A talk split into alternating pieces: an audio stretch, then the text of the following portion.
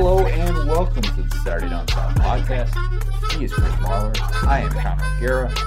Marler is technically Casual Friday. I think the name Casual Friday, we're allowed to stick with it until the actual season starts. Is Yeah. that fair? That's fair. I like that.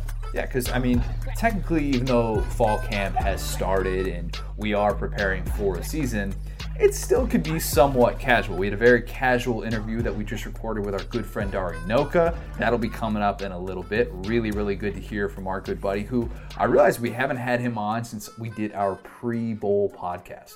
Yeah, it's been a while. Crazy. By the way, that was the same episode that we had our good friend Lynn Bowden on as well.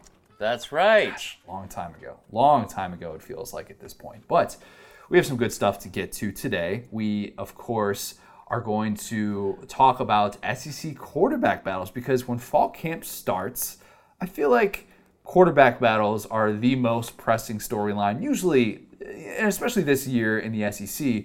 Obviously, there are a couple of other things that we've been talking about um, you know, the whole like pandemic stuff and which conference is going to play, which conference isn't, is the schedule going to actually come out, all these different things that have sort of taken Yeah. up all of our time. And I feel like we haven't necessarily done enough to talk about these quarterback battles when there are, there's like a billion in the SEC this year.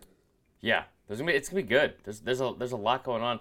Um, yeah, it's it's weird getting back into the actual football talk. It's like, you know, like it's like uh, it, it's we're still we should be like a week and a half away from from when the season was gonna kick off. But Florida, Miami last year was like August 25th. Yeah. Oh, it breaks my heart. I know. It's the worst. Gosh, I hate thinking about that too. Like think the the this day last year, where were you stuff. Little did we know. You Little know, did we know. so we, we were talking about this last night, me and Allie. Um, August 31st was two years ago. That was the the day before the first day um, of college football, and that was the day we got engaged. Yes. And so, uh, in a couple of weeks, we will officially have been engaged for two years, despite only dating a year and a half. So that's fun. That's also fun. That's impressive. That's got the whole impressive. Pam and Roy thing going, which is nice. That's hey, that's great company. Things worked out Yeah. for both of them, so I That's think you're true. good. Yeah. yeah. Hopefully, uh, you know, it's still together and everything, and not with other people that you'll be better off. yeah. But Start a gravel company. we want to talk. Want to talk before we talk quarterbacks. I did notice that our good friends at Bet Online have come out with week one lines. I have some. I had some reactions to those. I had some way too early picks, and those are subject to change, of course, because Yeah. there's going to be opt outs. There's going to be injuries. That's that's been the big storyline in the NFL so far. Is these soft tissue injuries that makes me very very worried about. We already heard about Marshawn Lloyd, the the South Carolina That running back, sucks. season-ending injury. Devastating to hear that. But that's my way of saying I think a lot of these things are really going to change, and we're going to have a lot of moving pieces, very fluid for the next month leading up to the Yeah. start of the season. But our friends at Bet Online are going to be on top of all of it. So one thing they are definitely on top of at Bet Online is, well, one first off, playoff basketball has just been incredible. It's been, game it's time. been fun. It's been really fun. Game fun. time has been God, it's so much fun to watch. Um, so you can you can still bet on that. You can still be betting on your, your parlays and stuff like that. I didn't even check to see if the Blues won last night. Did you know if they won? Don't care. Regardless, not important. Okay, yeah, Awful about that. Um, no, it's not. So after that, uh, they they came out also with not just week one lines. They came out with team win totals. Okay, and Bet Online has got you taken care of. If you want to bet on the futures of, of every single SEC team, uh, I'm gonna let you know right now. Bama over under eight wins. What? I'm telling you. last time you I'm heard t- that. I'm telling you, it's Um, a weird, weird thing to just have to sit here and dissect with this conference schedule. Arkansas over under one and a half.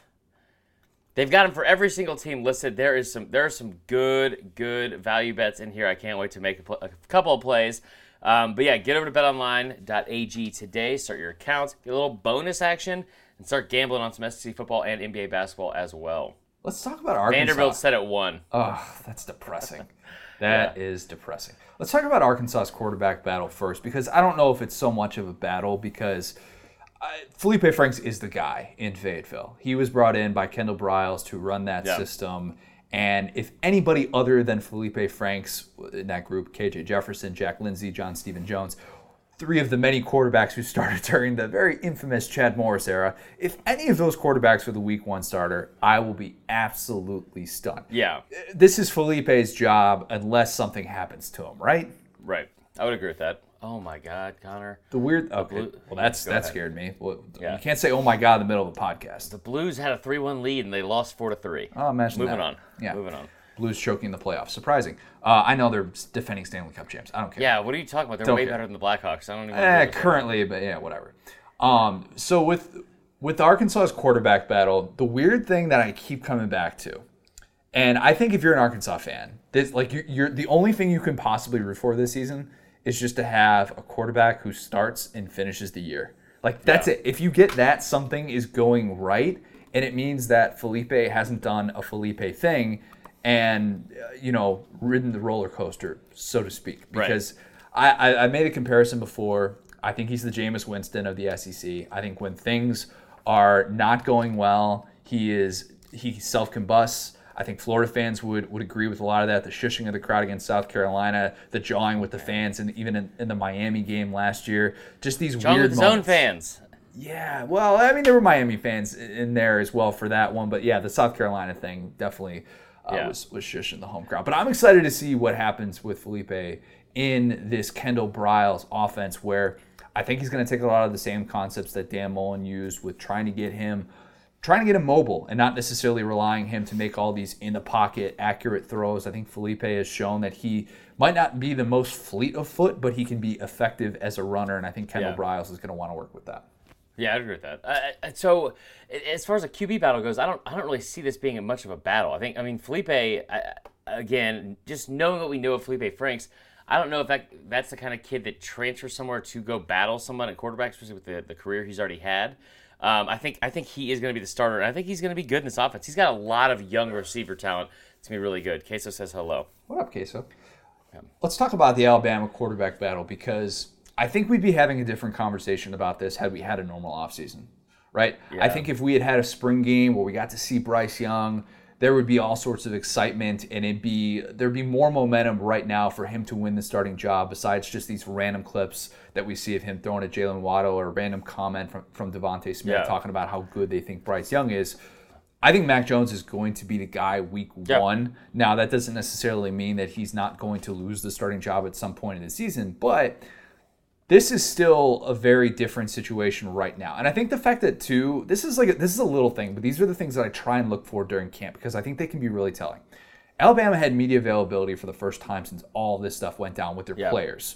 Who was one of those players who spoke? It's Mac Jones Right. that that to me kind of says a little bit about where where this program is at in, in terms of trusting Mac Jones, trusting that he's going to say the right things. Had a little little jab at Scott Cochran. I don't know if you saw that, but Love it. that's a little little bit of shade there Man, from Mac. Scott Cochran. I just like I just whatever. Like I, I'm I'm so I'm, happy for him and him, him getting the the on field job that he wanted to have, and all that kind of stuff at Georgia and being back with his boy Kirby. And I'm equally as happy for the the, the situation that Bama's in right now. I, I'm telling you guys right now. I said this earlier. I, I know Bryce Young. I was late to the game on the Bryce Young recruitment and all that kind of stuff and watching the videos and and all that kind of hype.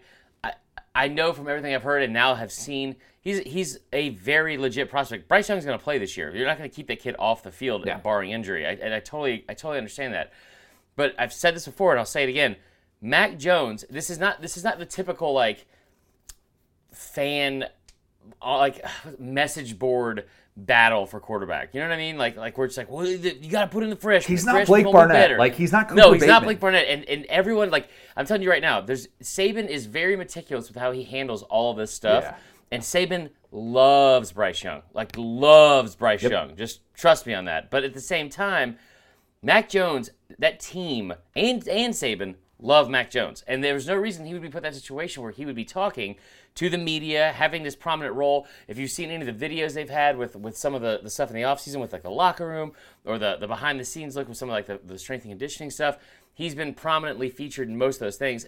They don't do that for players that they're just kind of like you know toss agree. toss away or, or, or throw by the wayside.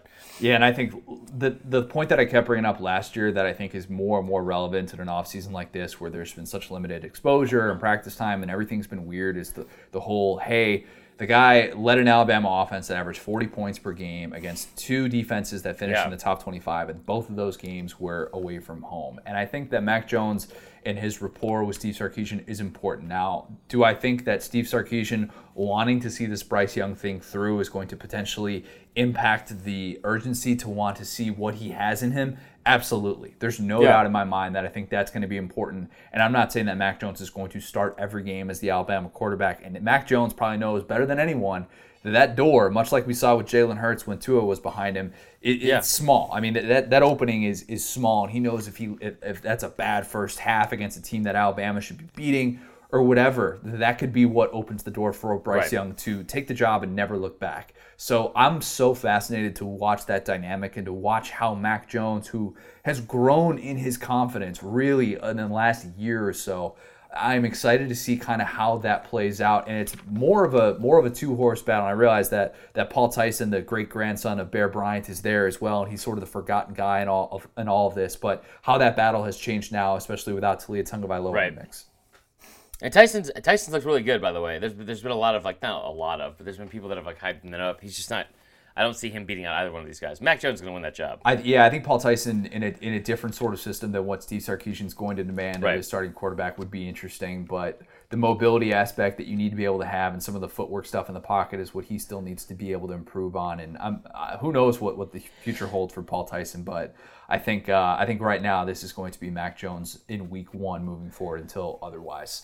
Another very very highly publicized, well documented, whatever you want to call it, quarterback battle.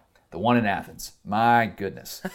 it's been a little bit weird because it's a quarterback battle, but it kind of isn't at this point um, because we're still waiting for JT Daniels to be able to perform, and he's still been banged up, and he's still coming. Yeah, I don't understand why no one's talking about that. Yeah, that's no been- one's talking about the injuries, Connor. no one's talking about the injuries. No one's talking about Jamie Newman's foot injury for much of the offseason and what Yeah. he was working back from, but apparently now is good to go. It's going to be interesting because I maintain that JT Daniels was brought in there because the from a depth standpoint, it made perfect sense. Whether Yeah. he was going to be eligible this year or not, he still made sense from a depth standpoint for what they want to be able to do with Jamie Newman. If they want to be able to use him in those running packages, knowing that they have a very new look offensive line and wanting to make sure that they're not in a situation, as we talked about with that 2005 Georgia team, where they're standing up in the middle of the season looking around and we're like, oh boy, we uh, we don't have a backup for uh, DJ Shockley. Yeah. That's that's a problem. We can't have that. And Jamie Newman, I think, is going to be the starter because I think his skill set and his ability to stretch the field, which, as the folks at Pro Football Focus know all too well, is very, very good and very next level esque. And I think that's what's going to allow him to play in Todd Monken's version of the air raid offense. So, I said this this morning, and I caught some people off guard when I said it. I'm, I'm going to say it again, Connor. I'm going to say it again. Do it. Have you seen Jamie Newman without a shirt on? My God. I just, you remember Baywatch? This entire season, I'm going to call it Jaywatch. This kid looks phenomenal, okay? Phenomenal from a You wrote that standpoint. down. You wrote I did not. I said it this morning on the TV show. We were practicing for that, and everyone was like, okay, Chris, that's a lot. um, I'm telling you, Jay Watch this this season, th- that quarterback can beat up your quarterback. He looks phenomenal. Um, I, I don't know if he is going to be. I tell you what, like, like I, I love what Pro Football Focus has said and all the projections, all that kind of stuff. It's hard for me to fully get on board with Jamie Newman because those five games that he had of under 50% completion percentage, because that's something I was so like I so hard on, on Jake Fromm about last year. I think Newman's going to be good. I think he's going to be good in this offense because bottom line, he didn't have the weapons he's going to have here at UGA that he had in wherever. He had some stud receivers at Wake Forest. Sage Surratt, who two. just yeah. Yeah, but I mean, made some made some big time plays downfield. Surratt, who's opting out for for this Right. upcoming season, but Wake Forest fans were very quick when, and maybe it's a little bit of a scorn thing, but they were very quick to say when they saw all It's those pro football. thing. Yeah, I mean, there's there's something to be said for that, but they're like, seriously, do not underestimate how much those receivers at Wake Forest really went up and made some big time plays. And part of that, of course, though, is the ability to just trust your receivers. And sometimes last year, watching Jake Fromm play play quarterback for Yeah. Georgia, you're just like, dude, you've got a five star receiver on the outside, George Pickens. I don't care if he's not technically open in the way that you want him to. Yeah. go let him make a play. And I think Jamie Newman is going to be willing to take more of those chances. If George Pickens isn't involved in, in a fight with a defensive back Oh. um, during a play, I, I love watching George Pickens play, and like and from a physical standpoint, because he's not he doesn't seem like he's that big and physical, but my God, is he? I mean, he's he's a fantastic receiver. He's one of the best, not just in the conference but in the country overall. Um, I agree with you. I mean, like yeah, throw him the ball, and, and I get what you're saying. Like, like Surratt, and then who was the other kid? I can't remember his name right now. We were big on him two years ago. We talked about this with winning and boozing a lot. It was uh, they, God, what was the receiver's name? I can't. It's it, I'm drawing a blank right now from the receiver from Wake. It, it's it's like Dortch or something like that. No, Doring. Nothing? Chris Doering. no, it was not Doring. It was like Greg Zorch or Greg Dortch or something like that. But anyway, anyway, bottom line, um, he does have. I, I get that it's like like that is purely, in my opinion, like the scorn from Wake Forest fans, and I get that he had some talent at receiver. I said this before. That offense had two total four stars on the entire roster, and and I get that they have NFL type uh, caliber players. They've got them everywhere around him at, at Georgia. He's got him on the offensive line, even though they lost a lot on the offensive line. He's got him everywhere in the backfield for running back. George Pickens, Demetrius Robertson, Dominick Blaylock, all five star guys. And I know Blaylock's coming back from injury, but yeah, I think it's gonna be fine. I'm interested to see how Kirby handles this this quarterback situation. If he treats it with the same sort of coy nature that he did with Jake Fromm and Justin Fields, where he wasn't going to definitively be like, Jake Fromm is our starter week one. I'm going to say this four weeks in advance, four months in advance, and wasn't Yeah. necessarily willing to do that. And while I think this is a different situation because one, of course, is a grad transfer quarterback and one is not, I think that that that, that whole dynamic and and maybe that'll be a learning experience. That, that 2018 uh, quarterback situation, if if Kirby is is able to learn from that and manage this situation as best as possible, I think Georgia will absolutely be better for it. And I'm excited to see what happens with Todd Monken's offense. I know it's been talked about a lot, and I think Georgia was a year too late to want to expand and, and Right. diversify their offensive scheme. But I am excited to see what it could potentially do because it's not a Mike Leach air raid. He's not going to be throwing the ball 50 plus times a game or anything like that. Yeah. But at the same time, I think they're going to stretch teams out in a way that they weren't willing to do in the past, and I think that they're going to be a little bit more. Uh, a little bit more diverse, a little bit tougher to predict in terms of what they're able to do and what that does for Georgia in year one or early on in the season is is one of the best SEC storylines to watch, no doubt about it. Jay Watch.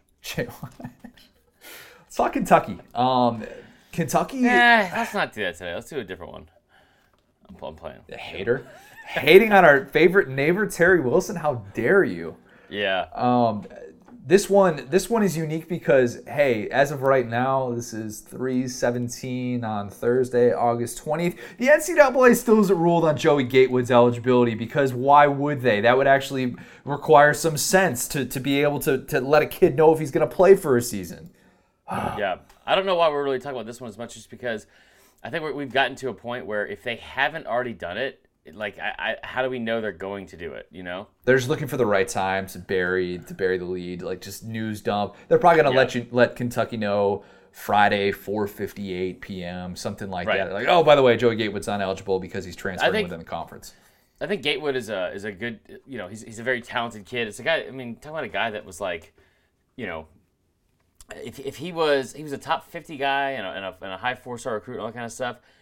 I just have a feeling that that Terry Wilson is going to come back and light the world on fire at quarterback at Kentucky. I'll say this. So Brandon Marcello, who uh, does incredible work for 24/7 Sports, and I think that the job that he does, breaking news and, and his football insights, dude knows what he's talking about, no doubt about it whatsoever. Yeah. But when I saw him, when I saw him tweet out, "Oh, by the way, if Joey Gatewood's eligible, he's going to start and he's going to beat Auburn in his return to to Auburn." Yeah, I thought to myself, no, no, I don't think he is. I think Terry Wilson's the guy that they trust. I think Joey Gatewood, while exciting and could be the quarterback of the future in Lexington, which I think that's why he transferred there in the first place. Yeah, I I think it's still that. Terry Wilson that they trust. And I think that even if Joey Gatewood is eligible, because get ready for that headline, if it for whatever reason happens, there's going to be a lot of people just penciling Joey Gatewood in to be the starter.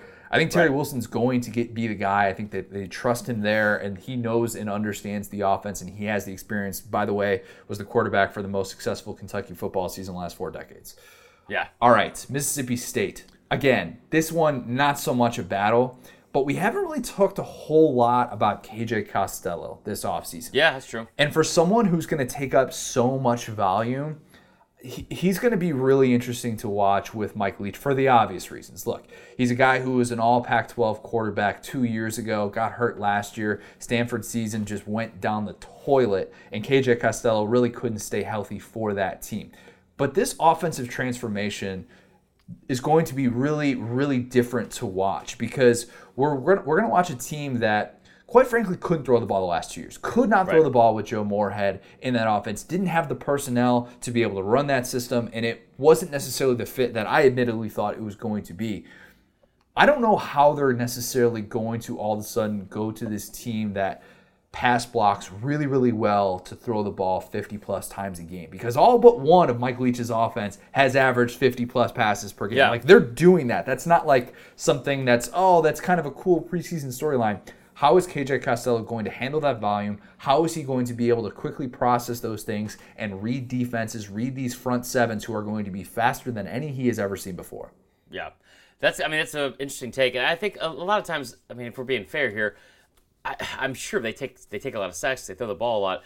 I don't see a lot of those offenses taking a lot of sacks uh, historically. I mean, just because of the fact, and, and I could be wrong about that, but just the fact that like most of that stuff is is not slow developing pass plays that they're getting people open super far downfield, and it's like more quick hitters and and stuff like that. Like it, it- he he's going to be able to pick apart a defense. I I think the best thing about Mike Leach and something he's done a tremendous job of at every single stop he's ever had.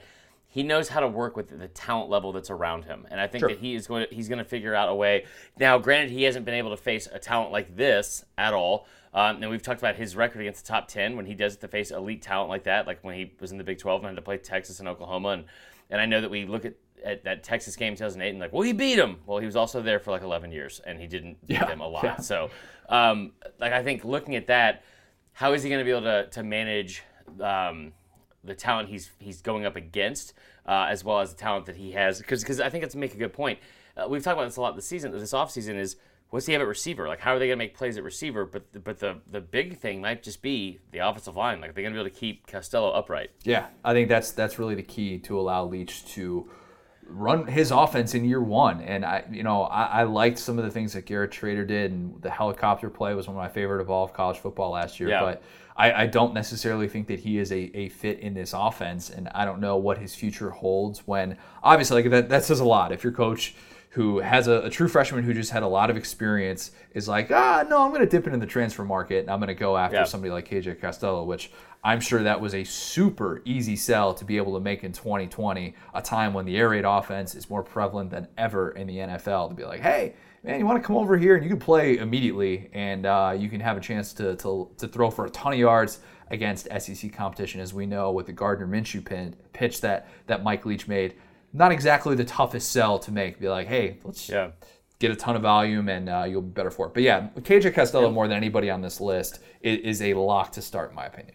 Yeah, I agree with that. Mizzou, uh, mystery. Eli Drinkwitz. What are you going to do, man? You're not going to let Alabama know. You don't want to do that. I Not- think that was not good. I willing to think do it. people gave him a hard time about that because it's like the he's not letting Alabama know, but I mean he's just creating competition with his team. I love it. I love it. I, I think that Eli Drinkwitz is SEC East Lane Kiffin.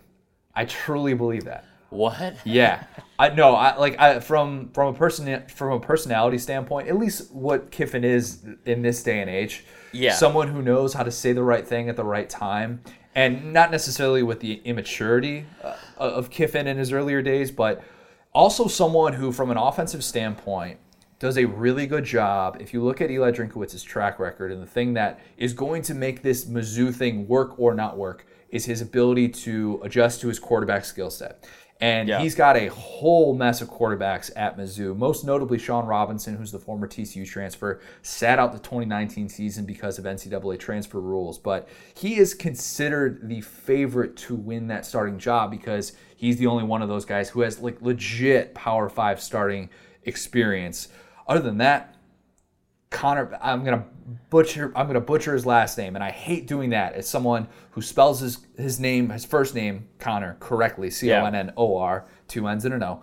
Connor Bazelak, Bazalik. No, Sure. Don't, don't, don't go to me for this. Taylor Powell and Brady Cook. That's the competition. Now, Connor, who spells his name right, he is back to 100% after a torn Yeah. ACL, after basically I- mean, got hurt at the worst possible time. Regular season finale Right. against Arkansas, he goes down. That's a tough turnaround from a surgery standpoint, but Eli Drinkwitz says he's ready. That's someone who he recruited back when he was at NC State, actually. So could that give him a leg up? No matter what, I think, in my opinion, this Mizzou offense is going to look very different. It's going to try and be up tempo. Got to remember this is a Gus Malzahn disciple, but at the same Yeah. time, I really don't know a whole lot of what to expect, and I don't think even Mizzou fans are fully prepared for what to expect from this offense in 2020.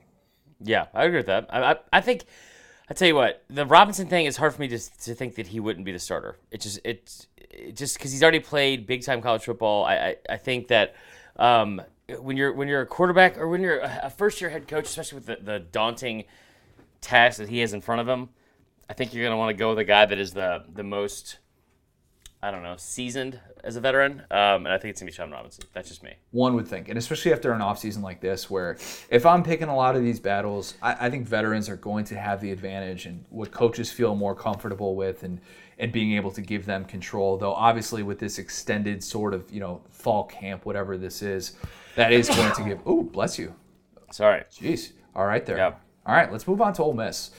Um, This is, I think, the most intriguing one. Besides Tennessee, this is the most intriguing one in the, in the conference. John Rhys Plumlee is the single most intriguing player in the SEC in 2020. I am Yeah, fascinated to see what happens with him if Lane Kiffin is willing to look at his skill set and say, you know what, this is different than what I've typically done. And you know what? Actually, I, that came out wrong because Lane Lane's most impressive accomplishment, and what he doesn't get enough credit for, is that this is someone who, with five different starting quarterbacks, has won five conference titles. If you include the three Yeah. that he won at Alabama and the two that he won at FAU, he doesn't have. There's no prototypical Lane Kiffin quarterback, and I struggle to see like when I see people say that, oh, Matt Corral's a more natural system fit for Kiffin. Kiffin's like, you know what? I need my quarterback to be able to throw, but at the same time, I can adjust to what they want to do. If they're more mobile, Yeah. I'm fine with that. That's perfectly fine. I am going to be able to maximize my quarterback and scheme receivers open in ways that a lot of coaches can't do. And I think that John Rhys Plumlee, for me, is still going to give them the best chance to be able to win football games. And he's too electric not to have on the field. So I, I disagree. I think um, I think he's really good. He's obviously electric, and you want to have him on the field and all that kind of stuff. This is an offense that was pretty bad last year, and he was a bright spot. And I know he had over a thousand yards rushing and all that kind of stuff. And he's obviously a really good player that will find he'll find he'll find some spot on the field. Matt Don't Corral, say, don't say that. be- Don't say like he's going to be a receiver. I hate He's gonna be a for him. receiver. No, Oh, okay, he threw four touchdown passes, Connor. He threw four touchdown passes. How does like as a quarterback in the SEC? What? it was Rich Rod's system. I They think don't throw the ball in Rich Rod's system? no. Uh, K- Khalil Tate had like four touchdown passes a game in Rich Rod's system. Uh, dude, I'm telling you right now, like he had four touchdown passes in the entire season. I don't care what system he was in. He was a starting quarterback. He had the most. He had 154 attempts with 1,100 yards rushing. Put that kid at receiver. Put him in a little wildcat situation. That's fine. I think he's really good. He completed 52% of his passes. Matt Corral's not like the best quarterback in the country by any means, but I think he's a much better passing quarterback and will fit much better in Kiffin's offense. I think that's going to be the biggest thing that people are going to not want to say in the offseason, and I'll, I'll just die on this hill now and say it. Matt Corral is going to be the starter for, for Ole Miss by the end of the season, if, if not the beginning of the season. He's going to do better in that offense than John Rhys Plumlee. Here's another thing to remember.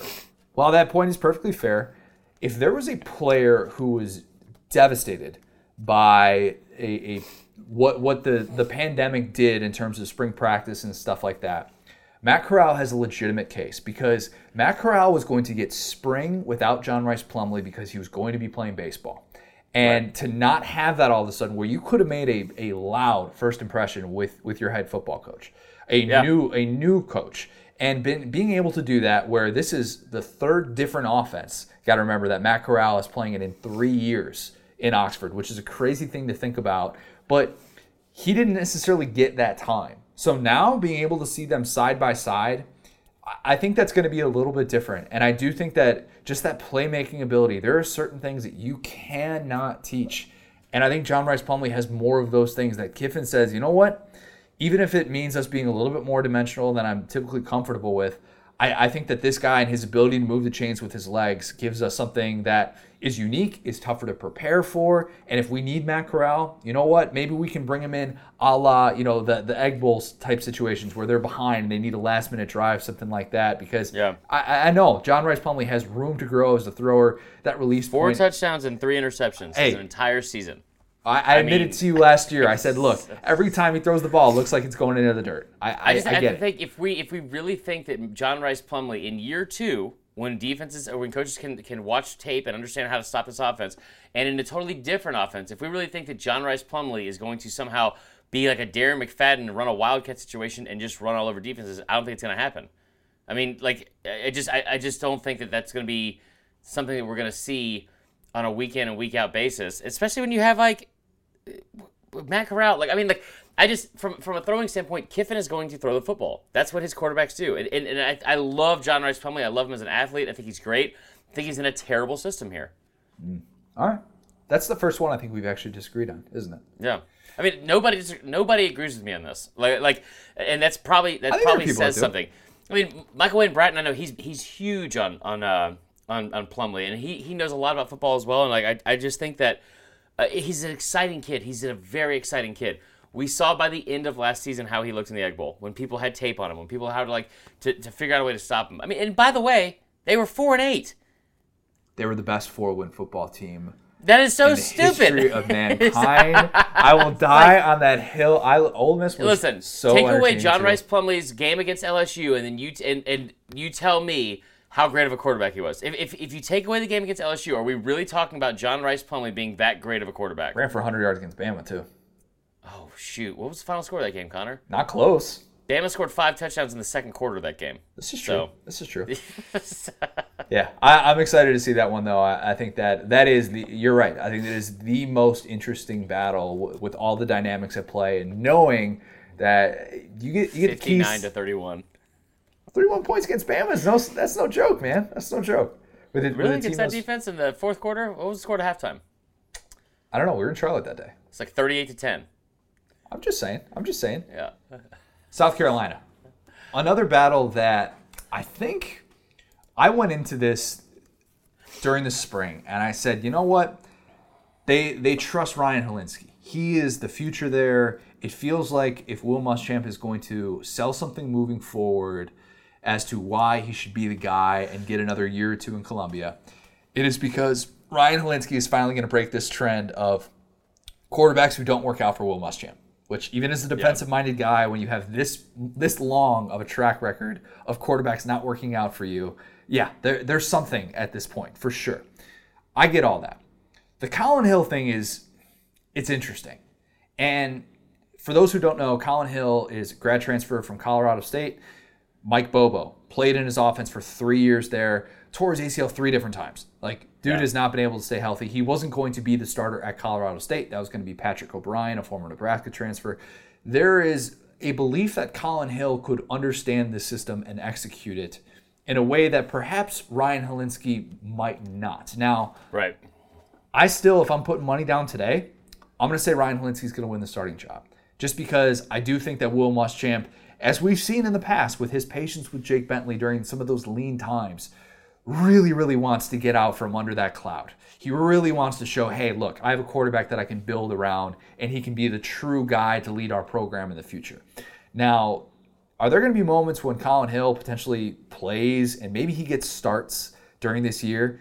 Yeah, especially if Ryan Yeah. Hilinski's decision making does not improve, which I realize that's a tough thing. He was in a tough situation as a true freshman, and especially when Bryan Edwards was banged up down the stretch.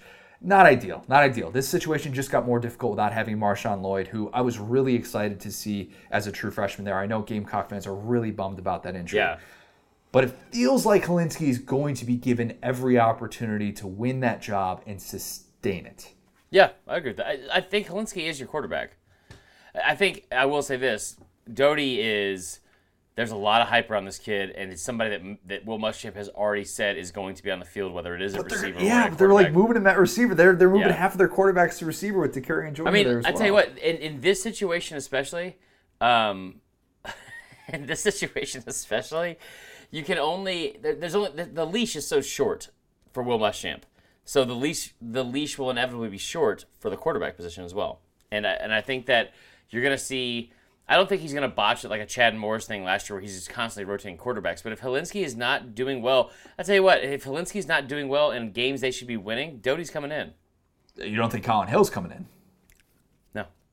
You don't think Collin Hill, with the experience that he has in that system, see, I think that that's where the, the, the friction can be. Is Muschamp, who at this point knows what knows what's being said about him and his his lack of ability to handle offenses, Yeah. and and to put the right offensive personnel in. If there's there's struggles early on with Hilinski not being able to to work well with Bobo as a play caller, and how all of a sudden there there there could be that dynamic of hey I want to get my guy in there. Yeah. I, I'd feel much better being able to run this offense when I mean Bobo knows it too. Like if he tanks this year, it's his job that's on the line as well. Yeah. And so he's That's not fair. necessarily worried about the future in the same way. I don't. I, I don't think they want to have Doty eh, playing. I, I think if they can if they can prevent it, they they would much prefer a, a chance for him to be able to to come in under that that threshold. And from an eligibility standpoint, it doesn't matter this year as we find as we find out. How does that impact somebody like Luke Doty if you don't have to worry about that four game threshold because this year in terms of eligibility doesn't count, which is weird in itself. And maybe we haven't talked about that enough, but. Yeah, I, I think that that's something that's worth watching, and maybe just because it turns out one way week one doesn't mean that it stays that way a month from now. Yeah, that's true. That's fair. Two more, Tennessee. Um, I, if you had asked me coming into this year, I would have said I have no idea whatsoever, and this could be a week to week thing, just like it was at many points during the 2019 season. If you ask me after all of what's happened this offseason with the limited practice time, I'm pro- I'm leaning your boy JG, third best quarterback Yeah. in, the ACC, in the SEC, Jarrett Guarantano. But I don't feel great about it. I don't. I, I really don't at this point. I know Yeah. Tennessee fans don't either. Can you picture what it's going to be like if he stays in college another year? Because this year doesn't count for eligibility. This is so crazy that yeah, the NCAA makes the NCAA is such a joke. They make no sense at all in any of their decisions. Uh, best of luck though with uh, your future careers and everything. Um, uh, so here's the deal. I, uh, JG, I think I think JG's great. I love it. I love it. I love. I Great's mean, a strong word, man. great is a strong word. and I don't even mean it, but I will say, I will say. So JG coming off of the way last year ended. Brian Moore, I think, is a guy that, that could really, really do some things maybe in this offense. I, I don't think it's going to be the freshman. I, JG's just been there for too long. I tell you what, if this season starts with JG and all this hype, and he's like, you know, different year, got something to prove, got a chip on my shoulder, and he throws an interception in the first half, the first half boy. of game one, he's done. Brian Moore's coming in and he's taking over. Have we figured out? Isn't Brian Maurer? I don't know. Yeah. Okay, that's that's fine. We have time to be able to to figure that one out. But I um, won't, but yeah. First, first time that JG is returning with the same offensive coordinator. Jim Chaney is back. He has made note of that and how you know what. Sometimes, like I think, oh yeah, there was a tweet that JG put out there. Like Tom Brady had some quote about, yeah, like learning a playbook for the first time in 18 years is really difficult or something. And JG's Yeah. like, huh? Imagine that. Yeah. Imagine that. Yeah. I, you know what? I, I, I feel for that kid because what obviously we've talked about it a lot. What he's had to go through at Tennessee, very atypical. But if he does get the starting job, um, thoughts and prayers. Te- Vol Twitter. That's Oh, man. What's the last one we got? yikes. Last one, most exciting one of all. I know you've got a lot of takes on this. You've got so many takes on Vandy's quarterback battle. Oh, You I don't care. do. Why are we even talking about this? Um, yeah, I, I mean, I don't. I just I just say how how crazy this is? So. Yeah. for all those who are like, yeah, I don't care about Vandy's quarterback, I understand. This is this is like a peak Vandy situation right now. Oh, God. Vandy has four entirely new quarterbacks in that room. entirely new. They've It's like, got it's like when the Mighty Ducks went, went to the Goodwill, the junior Goodwill games. They're like, all right, hold on. We're going to get a girl. We're going to get an Asian figure skater. We're going to get a black kid from Compton. And we're going to get a Hispanic kid from Miami. And it's like, what is going on right now? We just, how did we not return anybody? cleaning house. They got Danny Yeah. Clark, the former Ken, the former Kentucky transfer who was committed to Ohio State way back in the day. They've got Jeremy Yeah. Musa. They've got Mike Wright. They've got Ken Seals. How weird Hold on, is hold on, hold on. Let's say those names again, and I'm going to pick a starter based off the name alone. love it? Danny Clark. yeah, right. Have fun being a cop at 35, bro. Danny Clark's my pick, but that's all right. Jer- Okay. Jeremy Moussa, who I could be pronouncing that incorrectly. He's got to be, be a fullback. Mm. Danny Clark just sounds like he, he he sounds like he's 35 right now. Yeah, he actually kind of looks it too. Definitely looks a little Okay, bit on the fair. older side. All right. Mike Wright. Uh, okay, okay. Mike Wright is not your typical Vandy recruit, by the way. Very, very fast kid out of Georgia. Actually, was had 50 touchdowns as a senior playing in 4A in Georgia, which that's that is no Wow. joke. He is he's a different type of quarterback recruit for Vandy. He is a true freshman. He's impressed a lot of people there early on. And Ken Seals is the last one. Ken Seals. Ken Seals. So it's the second one was Jeremy Moussa. yes. Jeremy Moussa is your quarterback, guaranteed. Just Write it down. The name from a marketing standpoint. Write it down. I love it. Mike Wright is pretty good. I like I like the name Mike Wright. Mike Wright's the future. Jer- yeah, Jeremy Musa is is uh he's the guy. I like it. I like it. Yeah. That, that's the only take I got on, on Vandy's quarterback room. Which, Well, by you the guys way, have a blessed day. Yeah. Um, let's go to. Uh, we had a great interview with Dari Nowkhah. Got to talk about these last five months, how they've been on him, um, why he sat on the SEC schedule and wouldn't tell us his best friends. Just, just so, so offensive. So let's go to that, and then let's end with some five star reviews. So first, we've got Dari Nowkhah. We're now excited to be joined by a very special guest. It is our good friend Dari Nowkhah. Dari, when all of us were waiting on pins and needles for the schedule to come out, I texted you an offer of $50 to just drive down to the SEC Network studios, get on camera, and start rattling off schedule. I didn't care if it was real or not. Sadly, though, you declined that offer because you were in the middle of watching Hamilton. So, two part question to start. One, how much money would have made how much money would have made the proposition enticing? And then two, how long were you sitting on that schedule? Well, okay. So one, uh, I better answer two first because if I answer two, I'm not going to need to answer one. Uh, I did not have the schedule uh, at the time you texted me, so I, I couldn't have done it anyways, even if I wanted to. I had no access to it at that particular point. Now, are we talking? I'm trying to remember this though, Connor. Are we talking the schedule or the two teams that each team was getting added? Which one was that that you texted me? Do you remember? The two, yeah, the two Uh, teams getting added. It's been a blur, but I think that's what it was. Yeah, I think that's what it was too. So that was I got that literally two hours before we released it. Um, So I could not have helped you one bit there. And then the skit. Now, when you texted me though, we actually thought that day we were doing it that night at that particular time, and then it got pushed back. So it ended up being a Mm. couple of days later.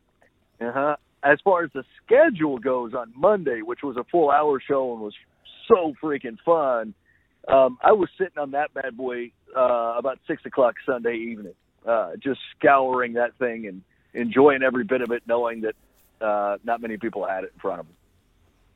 Gosh, and you could have made so much money offering that up to the highest. Fifty bidder. dollars. Do you know what that's worth Yeah, in fifty. today's bu- I mean, market? that's don't know fifty what that means.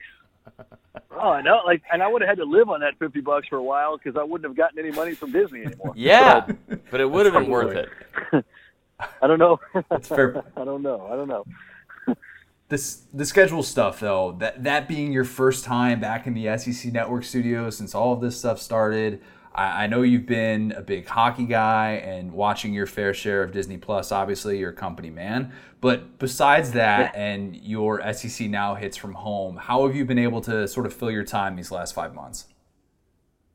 I'll tell you, man, it's um, you know, I, I think some people are taking this this you know the COVID and the and, and this pandemic.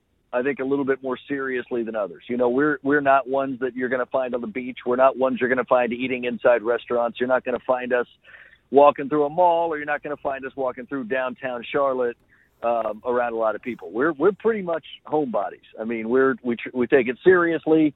Uh, we lost a child as a newborn because he caught a virus early nine years ago. My wife's very uh, immune suppressed, so we're we're taking it seriously. So we've been home, and and we've got this pool in our backyard that we did not finish. It didn't get finished till December, so the timing on it was perfect. I mean, like the first year to have it, it's been huge. So we've spent a lot of time here, um, just trying to keep kids entertained at home as much as we possibly can.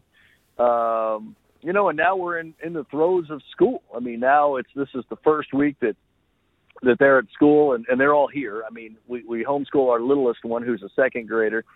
Um, anyways, and then my, my other two, are staying home. They, their options were one day a week or no days a week, and we're like, what's the point of sending them one day a week? So they're home, and so now we're finally busy. Other than that, man, it's been projects around the house, uh, watching movies. I was watching Hamilton that day with my ten-year-old daughter. Um, and uh, this, you know, man, I mean, yeah, are we bored at times? There's no question, no question. But uh, to this point, we've been healthy, and we're happy with the decisions that we've made and how we've handled it. So yeah, I mean, I don't know if I have a lot of football questions here uh, or behind the scenes stuff. I was admittedly very, very upset with UNCD, my, my boys over here, that were like, "Yep, just been sitting on this schedule for the last two hours." I'm like, my God. Been waiting months for this. Um, no, but what I was Right, so right. I, I want to know like the quarantine stuff because quarantine has been. I think there's two types of people in quarantine. You're like your CD where you've you've like somehow lost weight and gotten in incredible shape and all this kind of stuff, or you're like me where you're just like eating carnival food nonstop, watching things on Netflix. Yeah. What is your favorite part of quarantine? Oh my God, my favorite part of quarantine is there like I don't is do I have to is there one? I don't know if there is one. Man. Kind of like Tiger Um, King or like Hamilton. Tiger King, I've watched. I didn't care for it because he's in Oklahoma, and it makes my home state look terrible. So I'm not a big Tiger point. King guy.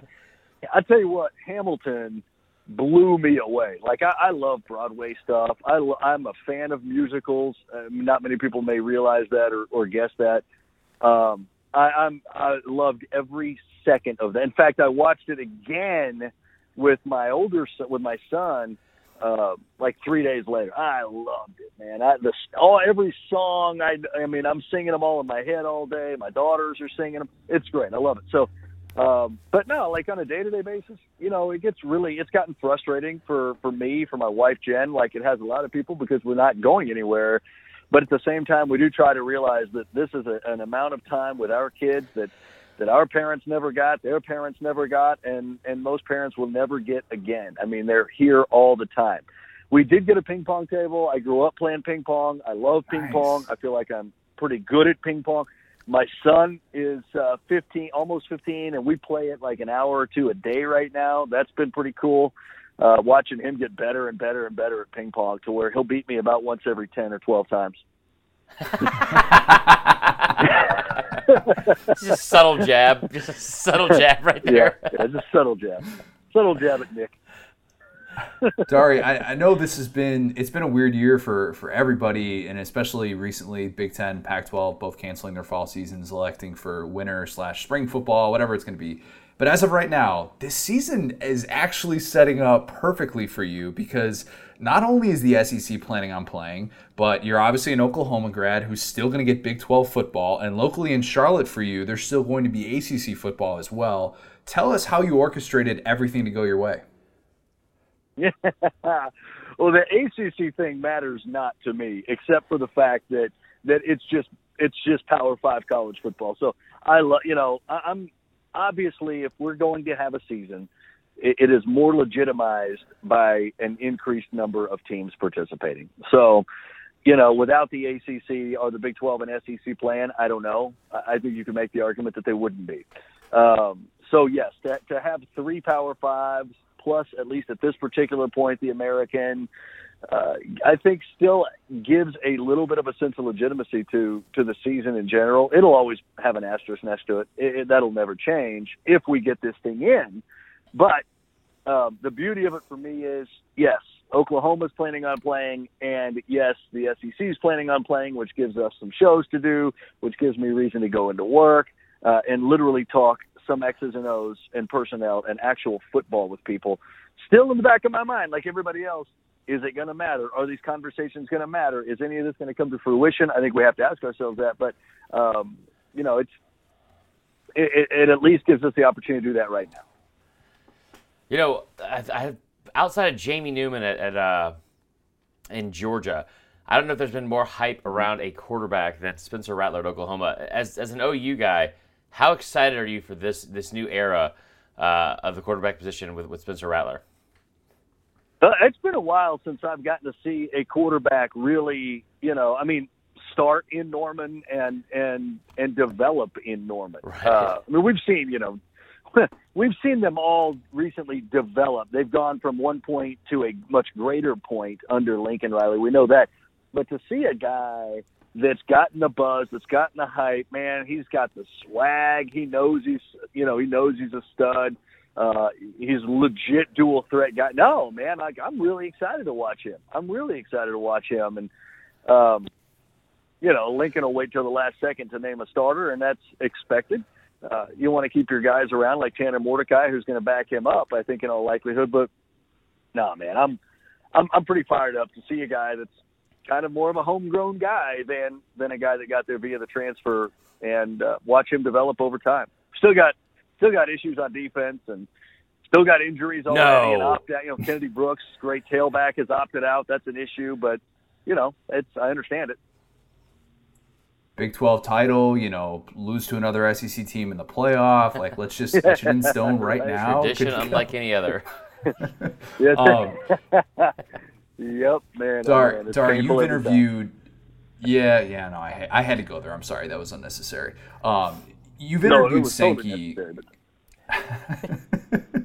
you've interviewed Sankey countless times, and you've interviewed him yeah. lately as well. We've seen how the Big Ten, Kevin Warren specifically, how he, admittedly he botched this from a communication standpoint.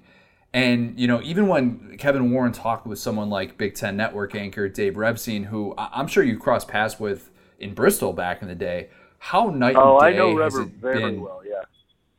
Yeah, like seeing seeing the way that that Kevin Warren kind of handled that interview, and he was really criticized for that, and also like having that up close experience with Sankey. How night and day is it just to be to be able to watch these two commissioners operate? It's pretty drastic, you know. Um, I think with Sankey, you know, Sankey's he's everything he says publicly is incredibly well thought out. Um, like he's done this for a long time. This isn't his first gig as a conference commissioner. This isn't, you know, his his first time at the rodeo. He is he is he is uh, exact in what he wants to say, whether it's via press release or via interview. He's very very good at that. I think a little bit sometimes with him too. Um, you kind of have to read between the lines a little bit, but he's prepared, man, and and he is a clear leader and somebody that you know you can look to. Um, as a leader and a guy that you can trust to make the right decisions. The way he's handled this from just the practicing patience and, and let's seeing what develops standpoint, that's what the Big Ten and Pac-12 didn't do, and frankly, they should have. Um, you know, I'm fortunate to be to have gotten very close to him, and and we have a lot of conversations that are not on the air. Um, you know, and I feel like I have a pretty good idea where he sits and stands on certain things, and and like if we're going to sit here and say for a second that he's not in the in some ways deeply concerned. Um, I think we're lying to ourselves. The situation at UNC and Notre Dame are certainly attention getters, and, and if that happens on this in this league, I think that's a real problem. But he's handled everything absolutely beautifully, publicly, uh, and in just his his private decision making. I think. So, this is a tough question, and I, I honestly don't know if there's even an answer to it. But if there's if there's one conference, and I, I'm not even asking you to be a homer here, um, if there's one conference that might have somehow won this tumultuous and miserable offseason, what would that? Who would that be? Well, um, you're giving me three choices here, and um, choose wisely. I'll, be, I'll be honest with you. Yeah, and I'm trying not to be a homer. I, I think it is this one, though. I, I really do. I, I think that kind of the way that that Greg Sankey's gotten in front and and um, been honest, been available. Um, you know, he's he's happy to do interviews on a local and national level uh, more than any co- commissioner I can think of. Yeah. Um, you know, I the way that he's they've un you know we've unveiled this this our our network on Monday night when we released the full schedule got a ton of eyeballs. Uh, I had people across the country that I've known for a long time texting me hey, I'm just, you know, I don't care about the SEC, but I'm just ready to watch some football, and this at least makes me feel like I'm going to type of thing. The optimism people needed. Um, I, I just, you know, and, and I know this. I, I know that other conferences look to the SEC. What are they doing? Uh, they talk the commissioners, the five of them, still every day. Uh, that includes Warren and Scott and two conferences that are not playing football. They still talk every day. And I've not been in those calls and I've not been in those meetings, but my hunch is that when when Greg talks, uh, the other four, you know, are completely paying attention. And that kind of leadership I think, uh, is probably is what sets him and the SEC apart. I, do think Bob Bowlesby's also been very out front. I think he's done a really good job, the Big 12 commissioner. I, I think that he's been honest with people uh, as well. So I'm not trying to take anything away from him, but I do think that I do think the SEC has probably won the offseason to some degree. So, last question from me. Um, I think one of the most unprecedented things we've seen in a really long time, um, coming from from uh, student athletes this offseason, the stuff with Justin Fields, stuff with Trevor Lawrence, and kind of being these vocal leaders uh, and trying to make change and, and, institute change around college football. What what future do you see um, that having in, in conferences like the SEC or college football in general? What do you mean by by change? We're talking about uh, the things from revenue sharing to uh, just to having being more vocal leaders, that, trying that to like get. Yeah, like like they, I feel like they were kind of at the yeah. forefront of being able to kind of almost force the hand of some of these conferences into making change uh, and and changing decisions they had maybe already made. Sure, uh, and, and I, I, would certainly give the Pac-12 group uh, that that kind of was the first, I think, really organized group some credit in that. I think yeah. we're on. I, I think they're all abs. You know, and I will use. I, I think it's good good call to use Fields and Lawrence specifically because they are so well known. They are so successful and have been so successful, and they lead programs that are championship contenders and have enormous fan bases. So I think that's a good call to use those guys. But I think we're clearly on the way to these players getting what they feel and probably rightfully that they deserve. Uh, there will be a union. I don't know that they're ever going to get the revenue sharing stuff, but the compromise is going to be look, we're going to let you earn money, name, image, likeness. That's going to happen. Um, the more powerful voices you have, the better the likelihood and the more credence that your movement gets. And that's what Justin and, and Trevor, I think, both realize. So props to them for kind of being out in front of this thing. Um, you know, look, it, we we know this. Whether it's football or it's anything else, one person can lead some change. You know, what did Kylin Hill do this year?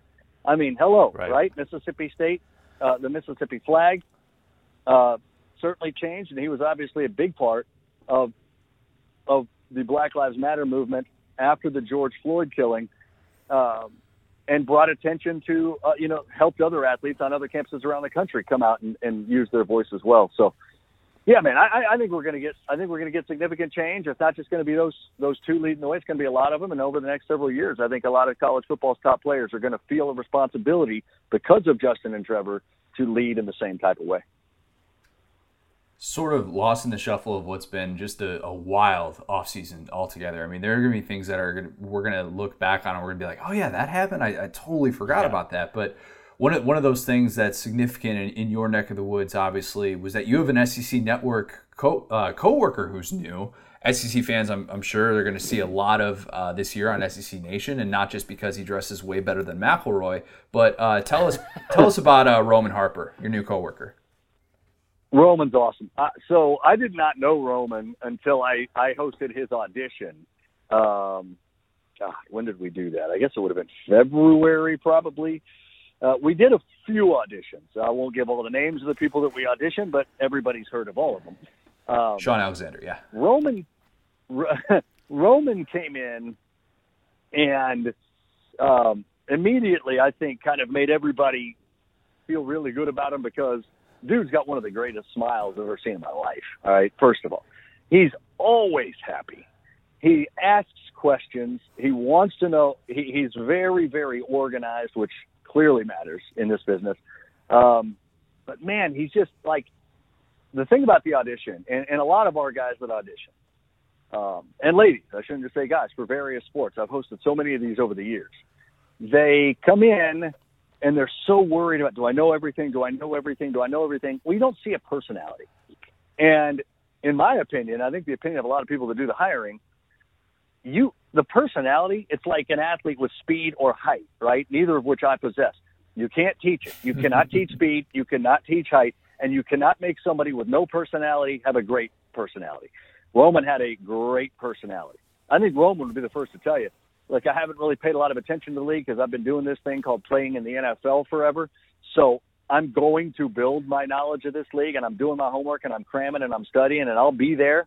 And he will. I have no question about it. He will and that's normal. That you got to grow into that. If you haven't followed it, you couldn't throw me into a situation as a uh, as a Major League Baseball analyst and expect me to hit the ground running from day one, right? I need a little bit of time. Roman's going to need a little bit of time, but the personality and the likability, man, people will pay attention to you and watch you all day if you're likable, and he is absolutely likable. Speaking of your coworkers, who posted the better workout videos and maybe workout videos slash thirst traps, whatever you want to call them, uh, during all of this? Was it Doering or Chiswick? Well, I I'll be honest with you, I don't get on Twitter a lot, so I haven't really seen a whole lot of them. I am not a big social media person. I have pages. I don't do much with them. I'm not a big fan of them. Um, but the the great things, and I've talked to you guys about this, are the group texts that come between Doering, Chiswick, uh, our producer Brad, and myself. And uh, some of the winners are the foods that Chiswick is cooking in his crock pot. That dude can cook anything and will cook anything in a crock pot. And then he'll show it to you and he'll tell you about it.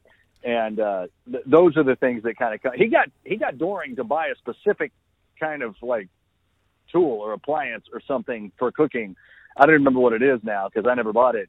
Um, he made him, and then now Doering's like showing off the same type of things to Chizik, and you, you literally you would think they're talking about football as excited as they get about whatever the picture is of what they just cooked.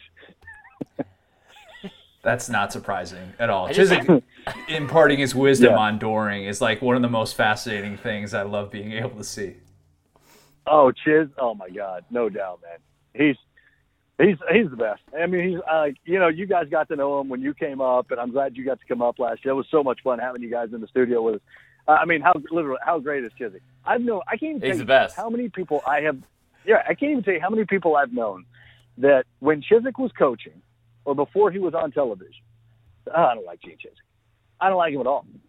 And then they meet him and they're like, they, they think going into a meeting with him or starting to work with him for the first time, I'm not going to like him because I didn't like him as a coach. Why didn't you like him as a coach? He just didn't seem very friendly.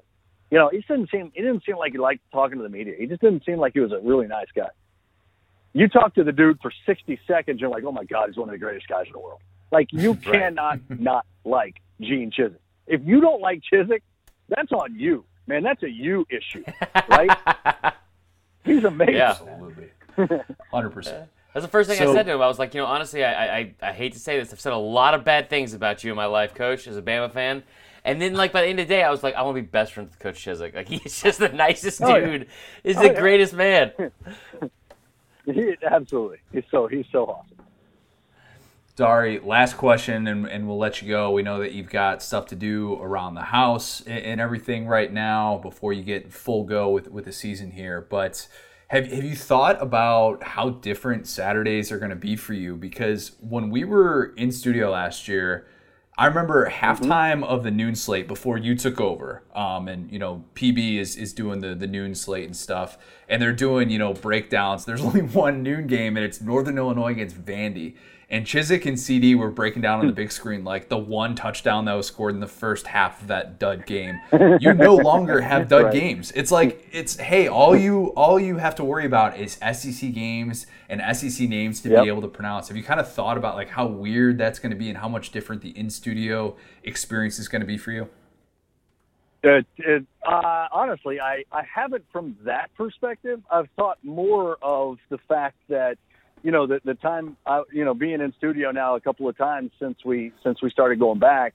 That the weird part isn't the, in my mind. I don't know. Maybe I'll be used to it by the time you know September 26th rolls around. But right now, it's wearing a mask all the time. It's maintaining distance from everybody. It's seeing people I haven't seen in months and not going up and giving them a hug. You know, it's it's uh, mm, do I really want this from the vending machine? I don't know if everybody's touched it. You know, like it's that kind of stuff.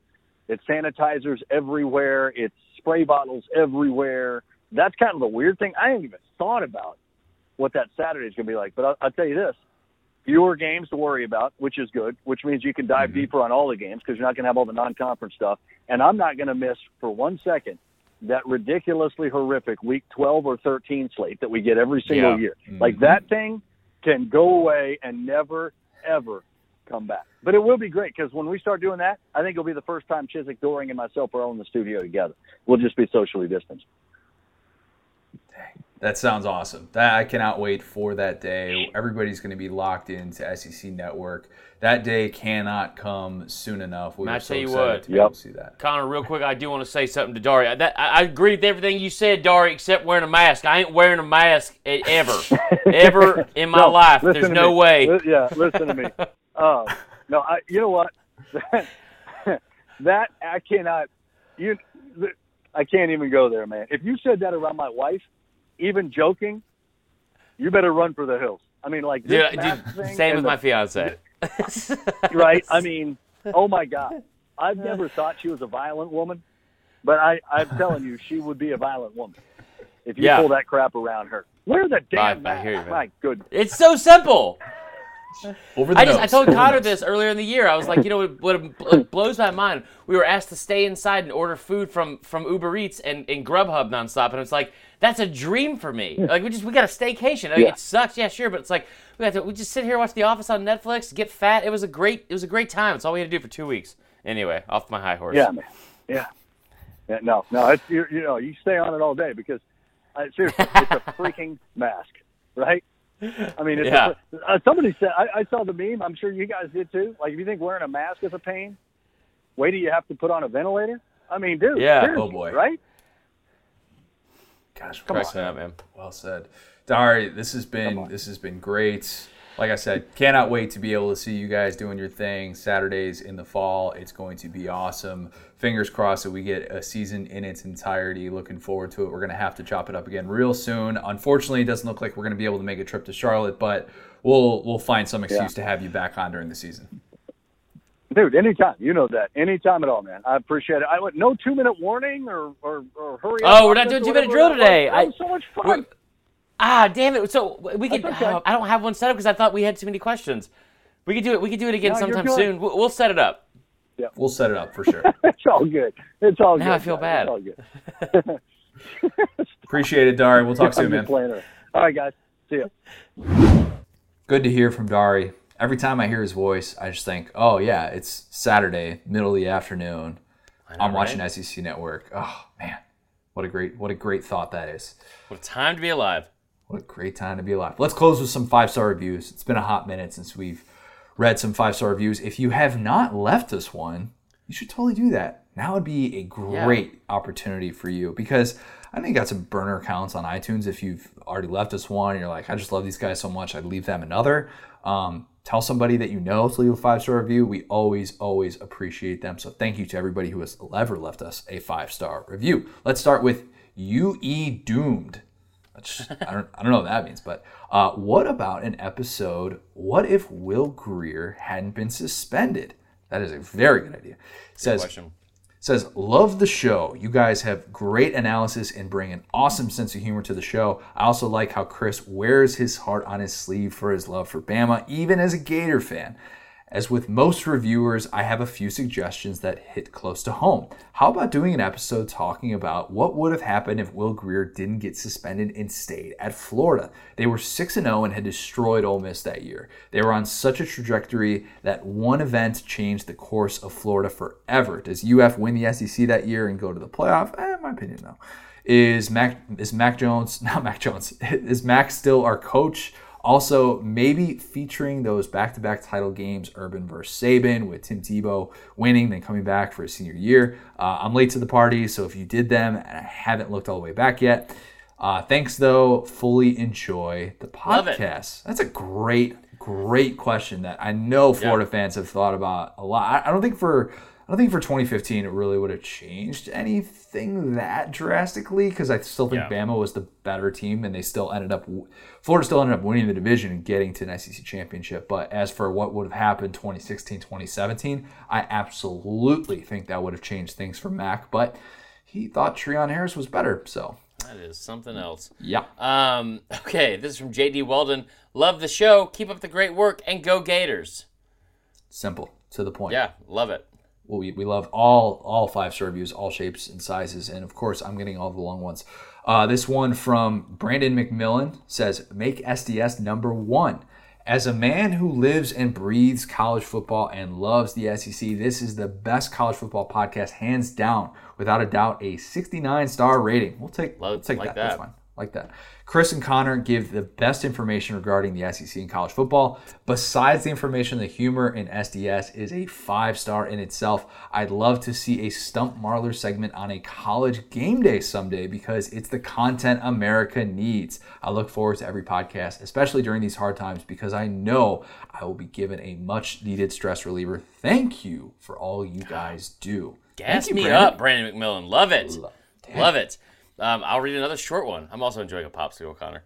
Um, this is from William Allen. It says phenomenal. These guys simply have more swag than any other droning college football podcast. They really care about the work they do, and it shows. Yeah, thank you, thank you, Love it. William Allen.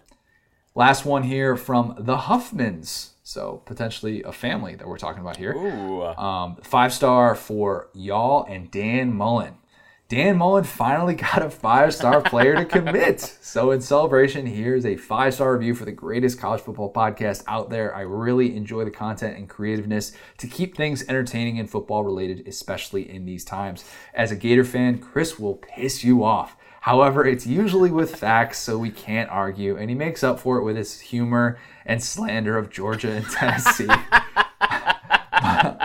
My man Connor keeps things on a level playing field with his unbiased opinions, and that is appreciated. Chris, don't sweat Gator Twitter. It's brutal, but I have your back. Just give praise for Dan Mullen for finally landing a five star. P.S. Water always finds its level. Unbelievable! That's a fantastic review. That's a ah. fantastic review. I, I didn't like the ending because I was about to about to go start gambling on on NBA basketball. So that's good. That's good stuff. That's really good stuff. Hey, for everybody who um, is listening to this, maybe at like, I don't know, five in the morning or something like that. But Yeah. Marler, why don't you tell the people, because by the time people are listening to this, you'll have already done this and maybe you've already gone viral at this point, but tell people what you're doing with our good buddy Tom Hart. So Tom Hart's gonna have me. I'm gonna, I'm gonna be on E ESPN two tomorrow morning at 6:30, or I guess this morning if you're Friday morning, Listen, yeah. Friday morning at 6:30 a.m. talking about college football and doing stand-up comedy. Apparently, um, so I'm really excited. It's my first time, obviously, being on ESPN.